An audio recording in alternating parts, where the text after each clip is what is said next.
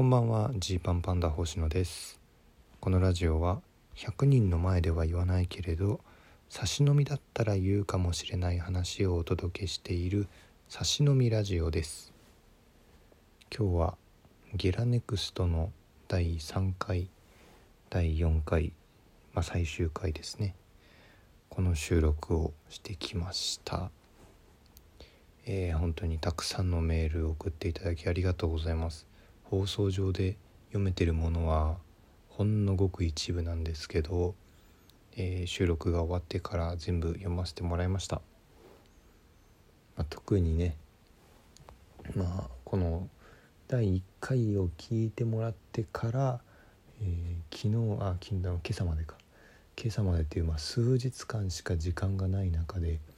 一人じゃないよのコーナーにいろいろ送ってくれた方ねありがとうございます。面白かったですね。えー、公開されるのはもう少し先になりますけれども、えー、まあ、今週木曜日9月1日に、まあ、第2回、えー、9月8日に第3回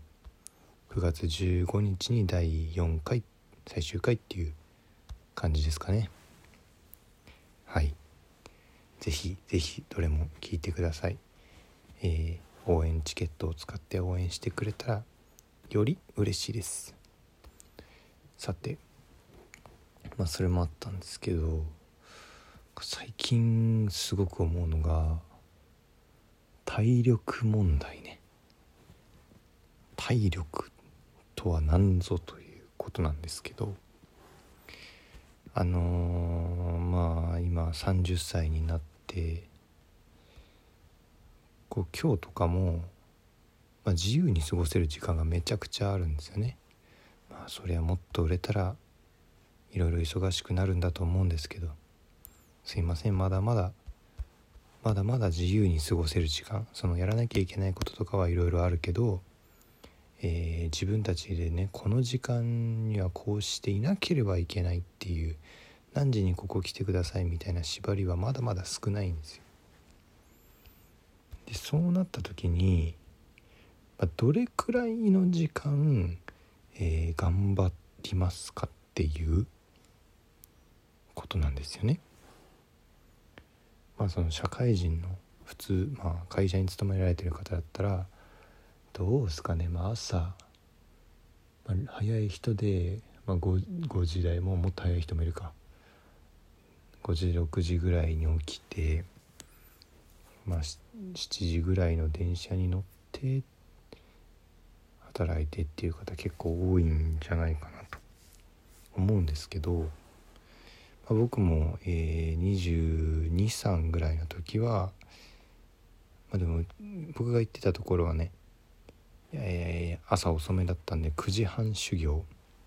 9時半始業だったんでまあ8時前ぐらいですかね。7時半とかに起きて8時過ぎぐらいに家を出ると、まあ、割と余裕持って始業時間に着くと。で、まあ、夜がめちゃくちゃ遅いかな、まあ、終電で帰るのが結構普通っていう感じだったんですよ。まあ、そんなね何だろうブラックみたいな感覚はなくてまあでも忙しくはあるけど耐えられないようななんだろうなこういわゆるハラスメント的なことは何もないしみんないい人たちだったんで、まあ、過ごしやすいなっていう感じだったんです。でまあ年齢のせいもあるかもしれないけどこうそういう生活から離れた時にねまあ、自分はどうなんだと今大丈夫なのかとねこうふと思うわけですよ多分僕は芸人の中では割と、えー、そういう縛りがなくても普通に朝起きて夜寝る生活から外れることはないんですよ。昼夜逆転とかは人生でしたことがないんですけどでもね8時に起きるっていうのがえー、まあ、朝8時ぐらいに起きるっていうのが全然遅いと思わなくなってるんですよ。前は7時とか7時半に起きる、まあ、これがまあまあ普通。で8時まで寝てたら結構寝てますねっていう感覚だったんですけど今割と8時起きなんならよししっかり起きたぐらい。8時に起きてでもそれで起きたけどちょっともうちょっと眠いなみたいにダラダラしてる時あるんですよ。これやばいなってこう最近思って。あのー、自分はそういうところ強いと思ってたんですね。強いっていうのはその自分で管理できると思ってたんです自分のこと。いやなのにっていう。あれって。うん。あれ？今日8時起きでちょっと8時半ぐらいまで寝ようとかなってないって。朝6時起きの日めっちゃ早いみたいに今思ってない？中学の時とか。6時からラジオで基礎英語を聞いていたのに。朝6時に起きるのが当然だったのに。それが今や明日6時起きか早いな。って思うぐらいになってる。これこれ大丈夫？ってねあのすごく思ってます。ふとねこう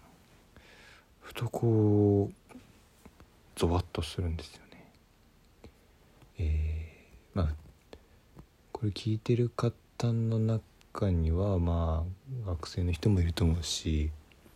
フリーランスで働いてる人もいると思うし、えー、会社に勤めてる人もいると思うしいろいろあると思うんですけど、まあ、特にねやっぱ会社勤めてた人がそっからその在宅ワーク系のフリーランスになった時って